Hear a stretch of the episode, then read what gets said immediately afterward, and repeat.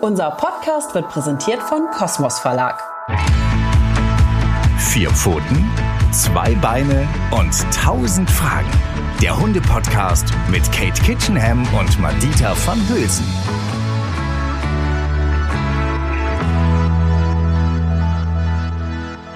Halli, hallo, hallöchen und herzlich willkommen zu einer neuen Folge von Vier Pfoten, zwei Beine und tausend Fragen. Oh, es ist so süß, wenn ihr das sehen könntet. Katie und Charlie schmusen gerade ein bisschen. Mm. Ach, es ist sehr harte Arbeit hier. ja, genau. es ist wahnsinnig harte Arbeit. Oh nee, es ist wirklich schön. Also wenn wir, wenn wir uns sehen, freuen wir uns jedes Mal, ich wollte ich wollte sagen, einen Arsch ab, aber ich sag lieber einen Ast ab. Wir freuen uns einen Ast ab. Super. Was auch immer, es ist schön. Ja, es ist sehr, sehr schön. Und wir haben wieder, wir haben eine Folge, die hat natürlich immer etwas mit euch zu tun, aber dieses Mal wieder ganz besonders, denn wir haben eine Zuschrift bekommen und zwar zum Thema Aufreiten. Die Folge heißt Aufreiten, was kann ich tun? Und Katie hat eine Message bekommen. Was steht da mhm. drin? Eine Message von Niki Iki. Ähm, die hat mir geschrieben, dass sie ein 1,5-jährigen Rühnert, also anderthalb Jahre alt, kastriert. Das war nämlich leider medizinisch notwendig. Sie ist da nicht näher drauf eingegangen. Das tut auch nichts zur Sache. Auf jeden Fall ist es der Fall. Der musste früh kastriert werden. Und jetzt hat sie Probleme. Und zwar stressige Probleme für ihren Hund. Und natürlich in der Folge auch für sie. Nämlich, wenn er Kontakt zu anderen Rüden hat, unkastrierten Rüden, ähm, wird zu 99 Prozent der Begegnung aufgeritten. Ach so, nee, nee. Es ist egal, ob der andere Rüde ein Kastrat ist oder intakt ist. Hm. Genau, ihr Hund versucht sich immer aus dieser Umklammerung herauszudrehen, geht auf Distanz, bleibt aber immer sehr friedlich, kommt zurück zu ihr, er schnappt nicht. Aber hat eine Rüde Blut geleckt, dann äh, verfolgt er ihn ständig, um immer wieder aufzueilen. Dadurch werden für diesen armen Kerl soziale Interaktionen ständig unterbrochen oder verhindert. Und das Problem ist natürlich auch, dass die Besitzer ganz oft nicht eingreifen und das alles immer laufen lassen und irgendwie vielleicht auch noch kommentieren, aber nichts tun. Und dadurch ist sie ständig damit beschäftigt, andere Rüden von ihrem eigenen Hund wegzuhalten oder runterzuholen. Und das ist ein permanenter Stress und Dadurch sind eigentlich auch keine netten Kontakte mehr richtig möglich. Als Folge ziehen die beiden eigentlich immer weiter und spielen zusammen, also Mensch und Hund. Er hat sie mich gefragt, ob ich es richtig finde. Und ich habe gesagt, erstmal natürlich ist es richtig, den Hund aus der Situation zu holen, ihn zu sichern, also den Stress zu reduzieren, indem man eingreift. Aber ich würde ihr auch ganz dringend empfehlen, andere Hunde zu finden, die ihn nicht als Sexualobjekt sehen, sondern wirklich einfach ihn in Ruhe lassen oder einfach nett mit ihm interagieren, freundlich. Ähm, eine alte Hündin oder eine ruhigere Hündin vielleicht. Es gibt auch Rüden da draußen, die vielleicht nicht sich so obsessiv verhalten, aber auf jeden Fall das verhindern, dass der Hund so unter Stress steht. Oh, genau. direkt hier, mein Gesicht ist so ganz zusammengeknautscht und da bricht direkt bei mir eine, eine, eine, eine, wie soll ich sagen, eine Welle von Mitgefühl aus, weil ich, das muss so, wenn ich jetzt der Hund wäre, das muss doch echt so ätzend sein, wenn ich jetzt irgendwie so gut rieche und das eigentlich gar nicht beeinflussen, weil ich meine, es kann ja auch sein, dass der vielleicht kastriert wurde, kennt man ja, und dass das äh, ungewollt, also der Hund hat sich ja nicht selbst entschieden, so wie jetzt hier. Und dann wollen alle anderen denken, vielleicht ich bin Weibchen. Nee, wir gehen jetzt strukturiert vor. Wir gehen jetzt, ich, ich, ich äh, lasse hier meinen Gedanken wieder freien Lauf, ja. Also, vollstes Mitgefühl für alle Hunde, denen das passiert. Wir finden jetzt heraus, warum ist das überhaupt so? Was können wir tun? Und das besprechen wir jetzt, Katie. Mhm, mhm. Hm, so. Genau, ja, das ist äh, wieder mal so, dass ich ein bisschen ausholen muss, damit wir das Ganze richtig einordnen und verstehen können. Und tatsächlich müssen wir hier auch sagen, dass wir uns noch auf relativ dünner Studienlage bewegen. Also es gibt ein paar Untersuchungen dazu, die das auch sich angeguckt haben, auch gerade von einer deutschen Forschungsgruppe aus Würzburg rund um Udo Ganzloser. Ähm, die haben sich genau dieses Themas mal ähm, näher angenommen, weil das ja tatsächlich wirklich viele Menschen betrifft. Und mit weiter ausholen meine ich, dass wir bis heute eigentlich gar nicht genau wissen, in welche Bereiche eigentlich so eine Kastration unserer Hunde auch noch so eingreift. Darf ich eine kurze Frage mhm. vorher noch stellen? Sind ist das nur bei kastrierten Hunden wohl der Fall oder gibt es Hunde, die auch von alleine, also die nicht kastriert wurden, männliche Hunde, aber die auch von alleine so gut riechen, dass die, dass, dass die bestiegen werden? Ist mir nicht bekannt. Nee, also es liegt wirklich an es liegt an der Kastration und warum Okay. das so ist, da kommen wir auch Ja, noch ja, drauf. ja, Ähm, aber äh, wichtig ist für mich auch erstmal, dass wir verstehen, dass es ganz viele Folgeerscheinungen gibt einer Kastration. Kastration wird ja meistens gemacht, also es gibt natürlich die medizinischen Gründe, so wie das hier der Fall war, wenn ein Hund einen Tumor entwickelt oder sonstige Dinge, dass die das, also ne, ein Hodentumor, dann ist es natürlich so, dass die Hoden weg müssen, keine Frage. Ähm, aber es gibt eben halt auch immer noch viele Tierärzte und Tierärztinnen, die sehr schnell und ähm, ohne große Prüfung, ob das wirklich für der Sache zuträglich ist, Hunde kastrieren. Häufig geht es eben halt darum, dass Rüden irgendwie pubertär werden und äh, ne, Sexualverhalten zeigen und die Menschen damit überfordert sind. Und ich habe mal tatsächlich, weißt du was, ich habe mal beim Spazierengehen, habe ich eine Frau getroffen. Also Charlie ist ja zum Glück, wurde uns ja davon abgeraten, ihn kastrieren zu lassen, weil er sehr ängstlich ist. Mhm. Und ähm, man uns dann sagt, es kann sein, dass er noch ängstlicher wird, bloß nicht kastrieren lassen, weil dann verändern sich die Hormone und keiner weiß, wie es danach ist. So. Mhm. Bin ich super dankbar für. Beim Spazierengehen habe ich mal eine Frau getroffen, die hat zu mir gesagt, ja, ich habe den kastrieren lassen. Ich hatte keine, oft, äh, keine Lust mehr, dass der immer so viel pinkelt. Weil die gesehen hat, wie oft Charlie pinkelt, wie oft er markiert halt alle paar Meter. Klar, ich muss halt, ist halt echt an sich witzig, weil ich halt wirklich, ich, ich bin ja aber auch immer so, ich bleib ja immer stehen. Ne? Ich bin ja so ein Trottel, sorry. So ein Trotteltyp. Ich lasse ihn ja eh machen, meistens, was er will. Und dann hat die mir das so ge- ungefragt gesagt und ich dachte echt so, ich wusste, ich war so geschockt. Ich war so geschockt, dass ich noch nicht mehr, mehr wusste, was ich darauf sagen soll. Jemanden in seiner äh, Freiheit so zu beschneiden, im wahrsten Sinne des Wortes, dass der noch nicht mal Pipi machen darf, wo er will, dass man davon genervt ist und jemanden deshalb kastrieren. Ich, war, ich bin immer noch, wie ihr merkt, sprachlos. Das hat die mir so einfach, weil die gesehen hat, wie oft mein Hund pinkelt, hat sie gesagt, ja, das habe hab ich, äh, meinen habe ich kastrieren lassen, hat mich genervt. Ja. Wo ich dachte, wie, was ist das? Das ist doch, was ist das denn? Tatsächlich kann es passieren, dass die Pipi-Frequenz dadurch auch wirklich runtergeht. Also die Motivation, überall seine Botschaft zu hinterlassen, sinkt dann auch häufig bei Rüden. Aber das Aber es ist eine Katastrophe, nicht. natürlich nicht. Nein, siehe unsere Folge Pipi Talk, ne? da haben wir das ja ausgiebig behandelt, das Thema, wozu ist Markieren bei Hunden eigentlich wichtig und sinnvoll und dass wir Menschen uns da so wenig wie möglich einmischen sollten, es sei denn, es werden irgendwelche Aufsteller markiert. Also Markierverhalten deswegen äh, einen Hund kastrieren zu lassen, ist eine Katastrophe und äh, sehr, ver also finde ich menschlich verwerflich, weil warum habe ich einen Hund? Ja. wenn mich sein Verhalten, sein hündisches Verhalten stört.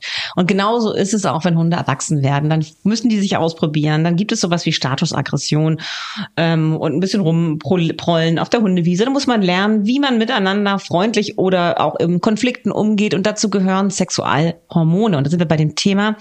Sexualhormone sind wahnsinnig wichtig in der Persönlichkeitsentwicklung, in der kognitiven Entwicklung, also unserer Entwicklung von Intelligenz, aber eben natürlich auch in der Entwicklung, was wir ähm, anderen mitteilen über die äh, Pheromone, über Botenstoffe, die eben halt auch über Düfte transportiert werden. Also die Kommunikation über Gerüche spielt unter Hundenleben eine wahnsinnig große Rolle.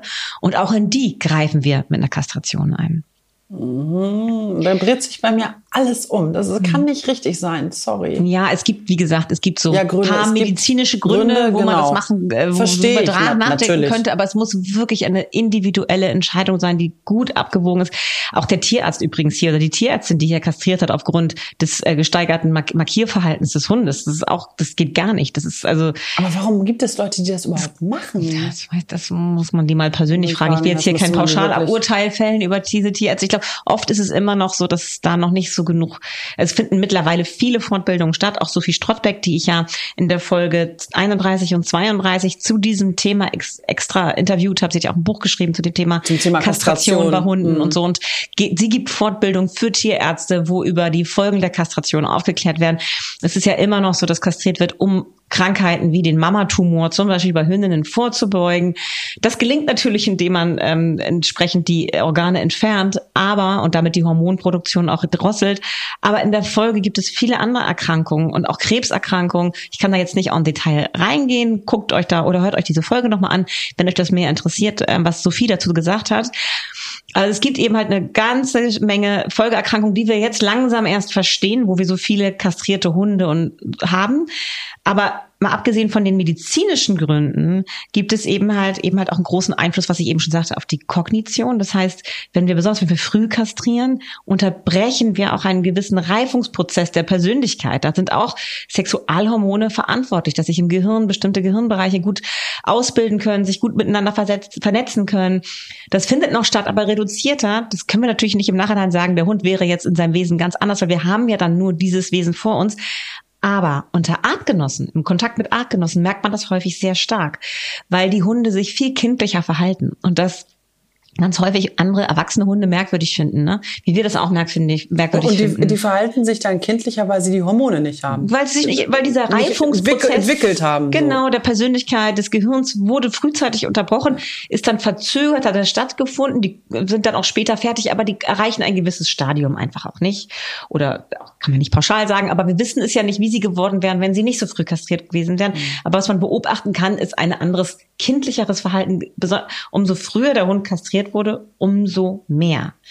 Und das führt zu, ähm, ja, zu Distanz äh, zu anderen Hunden, die davon genervt sind, die versuchen dem anderen immer ein Feedback zu geben. Der versteht das aber gar nicht, ist doch nur lustig gemeint. Also auch so die Reaktionen auf ähm, begrenzendes Verhalten von Artgenossen, auf Abbruchsignale, das nehmen die alles nicht so ernst, weil die immer noch so ein bisschen kindlich sind. So, das meint er bestimmt nicht böse. Weißt du, so das wie so Welpen drauf sind, Junghunde. Mhm.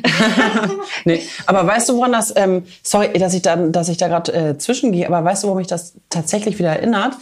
Weil ich ja gar nicht so der Hundeexperte bin wie du, ne? Mhm. Aber ich finde das tr trotzdem krass, weil ähm, ich da wieder Parallelen sehe. Wir alle, das liegt ja an den Hormonen, ist ja nun mal Fakt. Und das ist ja schon so. Ich find's krass. Ich meine, äh, wir, äh, gerade die Mädels, ähm, werden ja, ne, also eben nicht wir Hunde, sondern wir Menschen, kriegen ja super früh auch die Pille oder irgendwelche anderen Sachen. Ist genau dasselbe. Wusstest du, dass, äh, dass, dass die ganz viele Frauen dann kleinere Brüste haben, weil das einfach nicht weiter wächst, weil die Pille das zum Beispiel die Hormone äh, so reguliert und so. Also es gibt ja tausend Gründe, was die Pille mit dem weiblich, ja, mit dem weiblichen Körper macht, weil die ah. Hormone so unterdrückt, also weil das so unterdrückt wird. Und wenn du zu früh die Pille nimmst, ähm, ist das eh, also ne, ich hier, ich bin kein Arzt und ich habe das jetzt nicht komplett recherchiert, aber es, so wie du es erzählst, erinnert es mich halt auch genau daran. Grundsätzlich der Sinn des Ganzen oder die Folge, wenn du natürlich mit den Hormonen etwas veränderst, kann sich dein Körper nicht in die natürliche richtige äh, Richtung entwickeln, wie mhm. das eigentlich sollte. Mhm. So, ne? Ja. Also keine Frage, wenn es Gründe mhm. gibt, ne, muss man das, wie du sagst, ne, ist ja keine Frage. Natürlich mhm. muss man Krankheiten ähm, versuchen zu bekämpfen und überhaupt. Aber das ist, das ist so gruselig. Dass, und wo du es gerade sagst, ich glaube natürlich auch nicht, dass die Tierärzte das mit Absicht machen oder so, weil ich gerade gefragt habe, warum machen die das? Sondern Mhm, ja, es kostet so eine Kastration. Ach, so gibt kriegt man schon ganz schön viel Kohle für. Ja. Stimmt. Also ich glaube schon, dass viele es einfach nicht, äh, nee, aber wie du sagst, fortgebildet haben. Genau, nicht, wie du gesagt, die Schulungen, ne, dass die, die das vielleicht gar nicht, mhm. äh, dass die das gar nicht wissen und dass alles Sachen sind, wie du gerade sagst. Die glaube, Studien zeigen das jetzt, ja. was für Folgen genau. das halt hatte. Genau, ne? wir wollen so. sie jetzt nicht in eine Ecke nee, stellen nee, und nee, genau. Finger auf sie zeigen, das möchten wir nicht. Es gibt auch ganz, ganz viele, die das sehr kritisch sehen und sehr hinterfragen mittlerweile. Ja.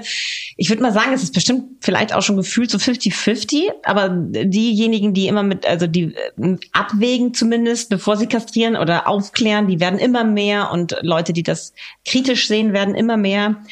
Ähm, und in manchen Fällen hat das bestimmt auch eine Berechtigung zu kastrieren. Ähm, aber die, ähm, die, die Leute, die da vielleicht einfach bequem weitermachen, weil sie es immer so gemacht haben, da gibt's eben halt auch einige Vögel und die, die verdienen damit eben halt auch Geld. Okay. Und das muss man schon so sehen, dass da was wegbricht, äh, wenn du Leute wieder nach Hause schickst, die sonst Kunden gewesen wären für eine OP. Ne? Ja. Also von daher ja, aber ist das will ich, wie gesagt, niemandem unterstellen per se, aber das gibt es bestimmt auch, wie es in jedem Berufszweig schwarze Schafe gibt, gibt es das auch genau. bei den man kann, man darf ja, man darf ja mal ganz, ganz offen, liebevoll zum Nachdenken anregen. Ja, so, jetzt genau. habe ich ja wieder ich ganz doll abgelenkt. Ja, Entschuldigung, aber Kate. Wir sind ja trotzdem genau, wir sind immer noch bei Kastration. Thema, genau, weil das gehört ja eben halt zu der Entwicklung dieses Verhaltens, was wir, wo wir gleich zurückkommen wollen, was Niki von ihren Rüden beschrieben hat. Da müssen wir ja hinkommen. Und ich war jetzt ja gerade bei der Kognition, also ähm, bei der Leistungsfähigkeit des Gehirns, ähm, das natürlich dadurch frühzeitig so ein bisschen in eine kindlichere Richtung konserviert wird, sage ich mal. Also das bleibt erhalten, dieses kindliche Denken. Das ist niedlich und kann sehr bequem sein, mit so einem Hund durch die Gegend zu laufen, weil der eckt natürlich auch nicht so viel an, außer dass er ab und zu mal eins auf die Rübe kriegt, weil er sich, obwohl er jetzt mittlerweile sechs Jahre alt ist, immer noch ein bisschen trottelig verhält. Ähm, das äh, können Menschen vielleicht ganz lustig finden. Der Hund reflektiert das ja auch nicht. Andere Hunde sind vielleicht ein bisschen genervt von dem Typen, weil der immer nicht dazulernt so richtig. Ähm, aber dann gibt es eben halt auch noch etwas, was vor allen Dingen sexuell aktive Rüden krass triggert, also intakte Rüden, die nicht kastriert wurden. Und das ist das kindliche Verhalten. Da ist übrigens auch egal, ob es eine früh kastrierte Hündin ist oder ein früh kastrierter Rüde. Dieses kindliche Verhalten, das zeigen Hündinnen, wenn sie läufig sind und gerne mit dem Rüden anwenden wollen. Also ein bisschen typisches Flirtverhalten einer Hündin, die äh, anfänglich läufig ist oder schon in ihrer Hitze ist, die spielt, die bringt den Rüden in Bewegung, die schlägt Haken, die legt die Ohren zurück, so spielerisch und zeigt ganz also viel so, Weiß so im Auge, und springt so hin und her und zeigt sich auch ein bisschen unterwürfig dabei. Mhm. So, ne, also die flirtet hochgradig, indem sie so kindliches Verhalten So scherzhaft wie wir vorm Eisprung oder während des Ja, so ja, hast du jetzt meine, gesagt, das, das Manita, aber jetzt, jetzt mal ganz da, ihr Frauen da draußen so ein bisschen kennen wir das vielleicht alle. Genau. Also wenn wir jemanden sehr scharf finden, vor allen Dingen als wir noch vielleicht ein bisschen jünger waren, dann kriegt man das so mit, dass Mädchen so hoch äh, hohe Stimmlage kichern und Hakenschlagen hat mal Dieter gemacht früher. Hast du bestimmt einen Typen gefunden, der drauf gestanden hat. Ja. ja, war klar. Ja. Da wird sich gegenseitig gejagt und gefangen und so ja. auf dem Schulhof und so. Das kommt aus dieser Richtung. Das ist einfach so. Das hat was damit zu tun und das triggert in dem Fall die Jungs auf dem Schulhof. Und äh, bei Hunden ist es eben halt so ein intakter Rüde, der so angeflirtet wird. Ähm, der reagiert da drauf und findet es scharf. Also Nox, ähm, wenn er von so einer äh, Hündin, die früh kastriert ist, so ange, angemacht wird, reagiert er drauf und möchte die gerne decken irgendwann. Versucht er das dann. Oder eben halt auch ein früh kastrierter Rüde. Das ist ihm in dem Falle völlig egal, das Geschlecht. Also er springt darauf an, weil das Verhalten dieser Hündin, dieses Rüden, so ihn triggert. Ja, ja das kindliche Verhalten triggert ah, ihn. Guck mal, das wusste ich. Genau, da muss ich immer ganz viel aufpassen und ihn frühzeitig unterbrechen. Zu Erziehungsmaßnahmen kommen wir gegen Ende wieder mal. Also nur das schon mal so vorweggeschickt. Ich greife da natürlich ein in diesen Situationen. Also wir haben eben halt die Kognition, das geistige, geistige Leistungsfähigkeit, Reifung des Gehirns, aber die hat natürlich auch Auswirkungen auf diese Konservierung der Kindlichkeit und das zeigt sich im Spielverhalten und das führt zu Missverständnissen mit Rüden. Das kann ein Grund dafür sein, dass eine frühkastrierte Hündin, aber vor allen Dingen auch die frühkastrierten Rüden sexuell interessant werden für andere Rüden. Ich hätte gedacht, wie vielleicht viele andere von euch auch, dass das vom Geruch abhängt. Also Sehr das, gut. sorry, weil die ja sofort am Po schnüffeln und mhm. dann geht's los. Und äh, aufreiten ist ja dasselbe wie besteigen, ne? Bin ich jetzt mhm. in der, der, richtigen Annahme, oder? Also, oder? also die möchten auf jeden Fall befruchten. Die möchten darauf und oder? Mhm. Ja, oder? also das wäre natürlich noch das Traumziel, dass es zum Akt und zur Ejakulation kommt, was in seinem Leben noch nie passiert ist und noch nicht passieren wird. Habe ich ihm jetzt noch nicht verraten, aber so wird sein. Ähm, aber ja, klar, die wollen Sex, das ist klar. Aber ähm, die das Aufreiten, das müssen wir hier noch mal ganz kurz ein bisschen an die Seite stellen, weil Aufreiten per se ist nicht sexuell immer motiviert. Ah. Das kann auch im Spielkontext äh, stattfinden. Das kann auch mal stattfinden in einer ähm, Konfliktsituation, wenn ja, es genau. darum geht, ähm, dem anderen zu zeigen, Moment mal, ich bin aber jetzt hier wirklich, und mir ist es jetzt wirklich sehr ernst gerade, dass ich dir zeige, ich bin hier derjenige, der die Hosen anhat. Das kann auch von Hündinnen gezeigt werden. Das ist jetzt nicht geschlechtsspezifisch nur bei Rüden. Das kann ein Zeichen ein, ein, in der Konfliktsituation gezeigt werden, wenn es um Dominanzverhältnisse geht, zum Beispiel Dominanzbeziehungen ähm, und ähm, um die Ernsthaftigkeit eines Konflikts auch klar zu machen. Kann aber auch im Spaßkontext gemeint sein. Das heißt, Hunde spielen albern miteinander, gerade junge Hunde, und dann wird sich gejagt, da wird sich gegenseitig erlegt und dann wird auch mal aufgeritten zwischendurch. Also mhm. unsere Kinder spielen ja auch Arztspiele zum Beispiel. Und deswegen, genau deswegen ist mhm. Kate Kitchenham, Verhaltensexpertin, ich nicht, weil ich könnte diese ganzen Sachen gar nicht unterscheiden. Also bei mir denke ich, ich denke bei Charlie auch mal, es ist alles lustig. Obwohl, nee, stimmt, wir hatten auch schon mal eine Situation, da war, da war, äh, wenn er dann so auf die Schultern, von, äh, oder wenn jemand bei ihm auf die Schultern geht, dann schnalle ich das auch, dass das nicht mehr lustig ist. Ja. Aber er im Spiel ist er auch eher so ein Typ von der Seite und vielleicht mal eine Pfote drauf ja, das oder ist so. total lustig, genau. genau. Wie wir ja, das ja stopp, auch machen. Wir, wir, packen uns ja auch mal an die Schulter und sagen, genau. hey, lustig, ne? Und lachen. Und wenn du aber mit jemandem im Kontakt bist, den, wo du gerade was gar nicht witzig findest, kannst du den Hand auf die Schulter legen, dann ist es ganz anders gemeint. Wohl wahr. Hast du und recht. so ist es auch bei Hunden. Das Pfote auflegen kann unheimlich witzig gemeint sein und kann super ernst gemeint sein, je nach Situation. Und jetzt kommen wir zu dem Punkt zurück, wo aufreiten. ich aufreiten im ja. Sinne von auch Geruch, oder? Am Po schnüffeln. Genau, oder das Aufreiten, du, ja. das, das jetzt, was wir jetzt hier meinen, worunter der ja. arme Rüde äh, von Niki leidet. Ähm, leidet. Ich weiß immer nicht, wie man dich ausspricht, aber du fühlst dich happy, weil ich glaube, du weißt, dass wir dich meinen. Mhm. Ähm, das ist, anders, das ist was ganz anderes. Und da bin ich mir auch, das ist aber, das ist dieser hypothetische Bereich, in dem wir uns noch befinden, weil die Studienlage noch zu dünn ist, bin ich mir persönlich, muss ich daher sagen, sicher, dass es in einem sexuellen Kontext stattfindet. Vor allen Dingen, wenn man sich die Ergebnisse dieser Würzburger Studiengruppe anguckt. Ähm, da wurde nämlich das erste Mal, soweit ich weiß, untersucht, äh, wie ist es eigentlich, wenn man kastrierte und unkastrierte Rüten zusammenpackt in kleinen Gruppen und dann mal schaut, wie unterschiedlich die sich verhalten. Gibt es Unterschiede überhaupt? Also müssen wir erstmal von ausgehen, dass wir das frei formulieren. Gibt es Unterschiede im Sozialverhalten bei kastrierten und unkastrierten Rüden, wenn man sie im Erstkontakt zusammen hat? Ähm, und da ähm, wurden eben kleine Gruppen gebildet. Es waren insgesamt, das halt deswegen auch dünne Studienlage, 16 kastrierte und 17 unkastrierte Rüden. Und die wurden in kleineren Gruppen zusammengebracht und es wurde eine Videoanalyse betrieben. Und zwar mhm. wurden immer die einzelnen Individuen beobachtet und es wurde ein Ethogramm erstellt. Was ist ein Ethogramm? Genau, Ethogramm nutzen Verhaltensbiologen, indem sie bestimmte Verhaltensweisen sich angucken. Zum Beispiel, wie ist die Position der Ohren? Deuten die darauf hin, dass ein, un, ein, ein kastrierter Rüde jetzt gerade Stress hat oder hat er Spaß? Also es werden wirklich, um möglichst objektiv eine Situation beurteilen zu können, werden vorher eben halt alle diese Verhaltensparameter in der Videoanalyse explizit von Videoframe zu Videoframe sich angeguckt, wie das sich verändert. Und dann wird das immer, diese einzelnen ähm, Verhaltensparameter werden sich, werden angeguckt, um dann am Ende eine Aussage zu treffen zu können.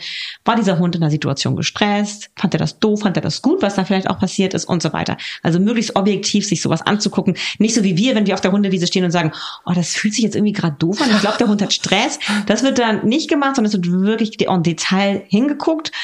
Und was sagt dieses Ethogramm? Und dann kannst du am Ende des Ethogramm, ja. wenn du das auswertest, kannst du dann eben halt auch statistische Werte ermitteln. Zum Beispiel feststellen, ob es ein signifikantes Ergebnis gibt, dass die ähm, Rüden, die intakt waren, also unkastriert, dass die eher sozial ähm, offensiv vorgegangen sind und die anderen eher gestresst waren, die kastrierten Rüden. Und damit wurde dann geguckt und dann hat man eben halt feststellen können, dass die Rüden, die nicht kastriert waren, viel mehr am Analbereich der kastrierten Rüden gerochen äh, haben als umgekehrt. Das kam häufiger vor. Und dann jetzt wird es nämlich interessant. Sie haben auch im Genitalbereich gerochen, also am Penis. Das machen Hunde auch mal so im Inter, in der Interaktion. Aber sie haben auch dran geleckt am Penis. Und jetzt wird's ganz spannend. Danach haben sie manchmal auch das Zähneklappern gezeigt. Und dieses Zähneklappern, was Rüden zeigen, wenn sie an Pinkel von einer Hündin riechen, die vielleicht bald läufig wird, das äh, hat was mit einem Organ zu tun, das im Gaumen der Hunde sich befindet das Jakobsonsche Organ und da können die Hunde tatsächlich durch dieses Flattern der Zunge am Gaumen den Fruchtbarkeitsstatus der Hündin ermitteln und wissen, okay, hier wird's langsam ernst, die Hündin bewegt sich Richtung Stehtage, da sollte ich mal öfter rauskommen aus dem Haus und dann fangen die Rüden in der Folge an, an der Haustür zu jammern, um häufiger rauszukommen, um die Freunde, diese Hündin dann nicht zu verpassen. Das ist ja krass, das bedeutet ja im Umkehrschluss, dass die nicht kastrierten Hunde tatsächlich denken, dass sie den Hund befruchten können. Ja, also sie das versuchen einen, einen ja, Fruchtbarkeitsstatus bei dem kastrierten Rüden zu ermitteln. Und das sagt uns natürlich, daraus könnten wir das schließen. Wie ja. gesagt, wir bewegen uns im hypothetischen Bereich bei der dünnen Studienlage. Daraus könnten wir schließen, dass die Hunde tatsächlich ein sexuelles äh, Fortpflanzungsinteresse an den unkastrierten Rüden haben. Und da gibt es wiederum eine Studie aus Amerika, die mal geguckt hat, wie sich Urin in der chemischen Zusammensetzung verändert, wenn das Testosteron fehlt. Und da gibt es Hinweise, dass tatsächlich ähm, diese Zusammensetzung des Urins dann nicht mehr eindeutig männlich und vielleicht sogar auf eine gewisse Art und Weise ähm, weiblich erscheint. Weiblich und in Richtung Fruchtbarkeit erscheint und zumindest verwirrt. Es reicht ja. ja. schon, wenn so ein Rüde verwirrt ist. Und wenn er ein leicht erregbarer Rüde ist von seinem Naturell her, wie ein Terrier, wie Nox, Nux zeigt nämlich genau das auch schon gezeigt mit kastrierten Rüden, dass er an der Pipi leckt, die, ne, und die er dann noch findet irgendwie am, am Pillermann und dann plötzlich anfängt, die Augen zu verdrehen und zu klappern, wo ich dachte, bist du jetzt doof? Aber tatsächlich scheint es die Rüden entsprechend zu triggern, dass sie in, auf diese auf diese Fähre aufsteigen und denken, okay, dafür geht's jetzt los. Ja, da wenn das, genau, wenn wenn wenn wenn wenn du nur was riechst oder mhm. ähm, äh, dann setzt das ist, ist, ja das ist ja quasi der Fortpflanzungstrieb. Da setzt genau. dann irgendwas aus und dann dann geht's ähm, los. Dann geht's los. Dann Sorry. geht's los. Also die sind jetzt auf diesem auf dieser auf dieser Fährte und wollen ja. wollen dahin ähm, und wollen als nächstes wollen sie decken und dann fangen sie an aufzureiten. Und da gibt es wahrscheinlich Abstufungen was das für Abstufungen sind. Wahrscheinlich ist es auch individuell unterschiedlich, wie sexuell attraktiv so ein kastrierter Rüde riecht. Also manche Rüden sind ja auch gar nicht so interessant. Also es gibt kastrierte Rüden, für die interessiert sich Nox null. Und andere, da interessiert er sich sehr für. Und da untersucht auch gerade diese Studiengruppe, ähm, gibt es vielleicht Zeitpunkte der Kastration, die dafür sorgen, dass Rüden sexuell attraktiver werden, wenn sie kastriert Du sind. meinst im, im Jahr, also wenn die jünger Zum oder Beispiel älter sind? jahreszeitlich oder so, da wird auch geguckt. Jahreszeitlich? Mhm, da gibt es auch schon eine ganz spannende Studie zu. Hä? Wie? Ja, also dass es einen Einfluss hat, wann ein Rüde kastriert wurde, also wie alt er war, aber auch vielleicht zu welchem Zeitpunkt im Du Jahr. meinst jetzt Frühling, Sommer, Herbst oder Winter oder wie? Wir gucken da, also es wird in alle Richtungen geschaut gerade. Ja, genau. Aber wie gesagt, da kann man jetzt noch nichts Finales zu sagen. Es ist einfach super spannend und ich finde es gut, dass da endlich mal genauer hingeguckt wird, untersucht wird, um eben halt solchen Leuten zu helfen, die das nicht verstehen, woran es liegt, dass ihr Hund so krass sexuell attraktiv ist für andere Aber Rüden. stell dir mal vor, das kann ja wirklich sein. Ich meine, wir Menschen sind ja im Sommer zum Beispiel auch viel aktiver oder vielleicht sogar, also es klingt jetzt ein bisschen, das, das ziehe ich mir jetzt hier aus dem Hut so, aber ähm, äh, wir Menschen sind ja im Sommer, könnte ich mir schon vorstellen, sexuell aktiver als im Winter oder sowas. Also sagen wir so, unser Hormonverhältnis im Körper ist wahrscheinlich auch ganz anders äh, im Sommer als im Winter. Und natürlich, wenn das bei Hunden ähnlich ist, ähm, dass zu bestimmten Jahreszeiten das, äh, die, das Hormonverhältnis im Körper unterschiedlich ist, macht es ja auch einen Unterschied, wann sie kastriert wird. Und auf die Idee bin ich ja noch nie gekommen. Das ist nämlich eine der Hypothesen der Verhaltensbiologen und deswegen wird da gerade hingeguckt, genau. Ja, also das ist super spannend und was da in der nächsten Zeit noch so, also ob sich bestimmte ähm, Aussagen oder Erkenntnisse jetzt verifizieren lassen. Das ist immer das. Ne? Wissenschaft ist ja immer in Bewegung. Es kann auch sein, dass das alles wieder über den Haufen geworfen wird und sich als nicht richtig herausstellt. Das muss man Aber dazu es- immer sagen. Aber wir befinden uns ganz am Anfang und es ist gut, dass in die Richtung geguckt wird, weil es so wahnsinnig viele Hunde betrifft. Und jetzt mache ich mal den Bogen zum Anfang, weil es eine weitere Folge von Kastration ist, die wir als Menschen gar nicht auf dem Schirm haben, wenn wir sagen, ach, mein Hund markiert so viel, dann lasse ich ihn doch mal kastrieren. Ich musste gerade noch daran denken, dass es in Zukunft irgendwann so sein könnte, könnte, dass Hunde zum Beispiel nur noch von Januar bis März kastriert werden oder sowas. Das ist ja echt crazy. Aber also ich lache jetzt, aber an sich hast du ja recht. Warum, warum, also das macht ja alles Sinn, was in dieser Studie äh, gemacht wird. Kann Mhm. ja total sein. Oh, hier, Kate, Katie Future nenne ich dich jetzt. Nee, ich noch. hab, das sind andere Ja, Leute. Ich schmück mich hier nicht mit äh, fremden aber, Lorbeeren, aber trotzdem aber- weißt du es. Ja. Trotzdem weißt du es. Es ist echt ich- spannend. Es ist wirklich super spannend und ich bin da ganz happy, dass sie das machen. Genau. Und jetzt ist natürlich die große Frage, was können wir tun? Richtig, was können kann wir sie tun? tun, um ihrem Hund zu helfen? Ja, erstmal sorry, also wenn ich der andere Hundebesitzer wäre, ich meine, ich bin ja, äh, ich achte ja schon mal auf alle Beteiligten. Ich würde natürlich Charlie äh, davon wegziehen. Also ich, mir tut der andere echte hat er mein volles Mitgefühl. Der wird der Arme, der will doch nicht bestiegen werden. Und vor allem finde ich es auch so doof, wie du, du hattest jetzt ja vorgelesen, dass gar keine andere Interaktion mehr möglich ist. Das tut mir halt so leid. Du kannst, das eine doofe ist, dass er halt bestiegen werd, wird von allen, aber das andere doofe ist, dass die so durchdrehen, dass ja nichts anderes, kein Spiel, kein irgendwas, irgendwas Nettes noch möglich ist. Ist doch Kacke. Super kacke. Super stressig für den armen Hund. Ja. Ähm, und natürlich, sie verhält sich richtig, wenn sie dann eben halt auch so ignorante andere Hundehalter oder Hundehalterinnen und Hundehalter, die das gar nicht verstehen, was da gerade passiert und das vielleicht sogar auch lustig finden. Die regeln das unter sich. Ja, genau. Ähm, dass du dann einfach äh, die, äh, ne, dass du dann einfach aktiv wirst und deinen Hund schützt und aus der Situation holst und einfach weitergehst. Das ist wirklich das Beste, was du machen kannst. Wenn du vielleicht einmal versuchst, wenn du merkst, die Leute sind so ein bisschen zugänglich für sowas, auch sagst, kannst du deinem Hund das vielleicht sagen, weil das ist ein bisschen stressig jetzt für meinen Hund, muss man abwägen, ob man auf den Ärger Lust hat. Also da würde ich wirklich genau gucken. Meistens ist es ja leider erfahrungsgemäß so, wenn Menschen da gar nicht von alleine aktiv werden, dass es auch nicht viel Sinn macht, mit ihnen darüber zu reden, sondern wirklich einfach das Feld zu verlassen und selbst mit seinem Hund Spaß zu haben, mit ihm zu spielen, wie sie das ja auch gemacht hat, was absolut richtig war. Ähm, also in ihrem Fall weitergehen, ähm, für, für schöne Erlebnisse im Hundeleben sorgen, indem ich ganz viel mit ihm spiele und ihm ganz viele Erfolgserlebnisse haben lasse beim bei Intelligenzspielen, ihn fördere, auch gerade, wo wir wissen, dass eben Kognition auch so ein bisschen leidet, dass man da wirklich drauf achtet, noch mehr irgendwie, dass man den Hund klug macht und ihm ganz viele, und jetzt kommt's, positive äh, Kontakte ermöglicht mit netten Hunden. Und da hatte ich ja anfangs schon gesagt, ich würde wirklich gucken, dass ich irgendwelche Hunde finde, die ihn in Ruhe lassen. Oder die wirklich mit ihm auch mal freundlich interagieren, ohne ein sexuelles Interesse zu haben. Und dann sind wir leider hauptsächlich bei Hündinnen wahrscheinlich angekommen, die dafür geeigneter sind als andere Rüden, mit ihm dann eben halt so zu Und interagieren, weil er einfach so verdammt gut riecht für Rüden. Und vor allem, ich meine, die beiden an sich haben ja noch als Team total Glück miteinander, weil er so nett ist, der Hund. Also, weißt du, weil er das alles irgendwie über sich ergehen lässt, nicht schnappt, nichts macht. Stell dir mal vor, du hast einen Hund, der das halt nicht über sich ergeht. Das ist ja ein Wunder eigentlich, dass der so nett ist, wenn er den ganzen Tag genervt Tatsächlich ist. es so, wenn Rüden später kastriert werden. Also Ja. bei mir, ich hatte auch einen Rüden Ja. Ruppert und der hatte eben halt auch ähm, einen Hodentumor und musste mit fünf Jahren kastriert werden. Der war fünf Jahre ein Rüde und hatte fünf Jahre viel Testosteron in seinem Körper. Und dann musste er kastriert werden. Und danach ist er auch bedrängt worden von anderen Rüden, aber nicht so massiv. Und er empfand das als unmöglich, weil er das natürlich überhaupt nicht gepeilt hat, dass er jetzt irgendwie anders riecht anscheinend für die. Und der wusste sich zu wehren. Also der hat deutlich Bescheid gesagt, ey, ver verpiss dich, was soll das denn hier? Bist du doof? So. Und das, weil er so klar kommuniziert hat, haben das die anderen Rüden Ah. akzeptiert. Ja. Aber da sind wir wieder bei dem Punkt der Zeitpunkt der Kastration.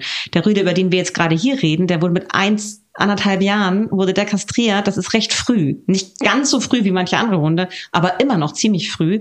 Also man sagt immer, dass ähm, so drei Jahre, vier Jahre sollte ein Hund auch schon unkastriert bleiben, bis er dann kastriert wird. In diesem Fall war es nicht anders möglich, musste er so früh kastriert werden. Ähm, da ist er einfach noch in einem anderen Entwicklungsstadium und hat noch nicht so viel Testosteron in seinem Körper gehabt. Der hat, ist noch nicht so gereift in seiner Persönlichkeit. Der weiß sich nicht so wirklich zu wehren. Der ist einfach zu nett. Der ist in einem Stadium kastriert worden. Vielleicht ist er auch von seiner Persönlichkeit und von seiner Rasse so, ne, dass er einfach ein netter Typ ist. Aber er ist auch noch in einem Stadium kastriert worden, wo er auch einfach noch so jugendlich nett unterwegs war. Und das wird ja eben halt auch so ein bisschen konserviert. Und das steht ihm so ein bisschen selber im Weg. Würde er mal besser Bescheid sagen, hätte er auch vielleicht ein bisschen mehr Ruhe. Aber so muss sie als Besitzerin dafür sorgen, dass der Rüde geschützt wird. Und jetzt kommt der Appell an alle anderen da draußen, die Rüden haben wie ich, die sowas geil finden und dann so kleine Stelzböcke, die dann immer hinterherrennen. Übrigens ganz egal, ob eine Hündin belästigt wird oder ein ähm, kastrierter Rüde. Ihr seid in der Verantwortung, da einzugreifen. Also wenn ich an Nox merke, dass er so ein sexuelles Interesse hat und das sehe ich sofort an ihm, dann kriegt er so einen kirren Blick und klappt die Öhrchen so niedlich zurück und will anfangen zu flirten und hopst so vor den anderen so hin und her. Das ist kein Spielen, der will poppen. Das müsst ihr einfach durchschauen. Und wenn ich das bei ihm sehe, dann rufe ich ihm schon aus Entfernung zu, Nox, mein Freund, lass das. Und dann guckt er mich so an, so, "Mhm, scheiße, ich will doch so gerne. Warum darf ich nicht auch mal? Ja. Und ich lasse ihn das aber nicht, weil ich also ich bei den Hündinnen frage ich immer, na, weiß sie sich, kann sie ihm Bescheid sagen, ne, so dass er es auch akzeptiert. Und wenn die Leute sagen, ja, ja, die sagt ordentlich Bescheid, dann freue ich mich, dass er einen auf den Deckel kriegt. ähm, und wenn ich merke, die Hündin ist überfordert und auch die Menschen vielleicht, dann wische ich mich sofort ein und halte ihn davon ab, diese Hündin oder eben halt diesen kastrierten Rüden zu belästigen. Oh, mir, mir, mir geht gerade, mir dreht sich noch ein bisschen der Magen um. Ich habe noch einen ganz anderen Gedanken gerade gehabt zwischendurch noch. Weil bei dem Tierschutz, Katie, das gehört vielleicht äh, nicht an diese Stelle, aber ich muss dich trotzdem fragen, beim Tierschutz ist es ja auch oft so, dass die äh, Hunde viel zu früh kastriert werden, weil die manchmal, ist das nicht so, dass die erst ins Land dürfen oder die machen das vorsichtshalber oder so, ne? Warum eigentlich? Ähm, also da würde ich noch, äh, versteht mich da draußen nicht falsch, ich, mir fällt es nur gerade an, weil Charlie ja ein Tierschutzhund ist. Und ich habe da auch schon drauf geachtet, dass ich gefragt habe, ob er kastriert ist. Also es war für mich wichtig, dass der hier ganz normal mit seinen paar Monaten irgendwie ankommen darf.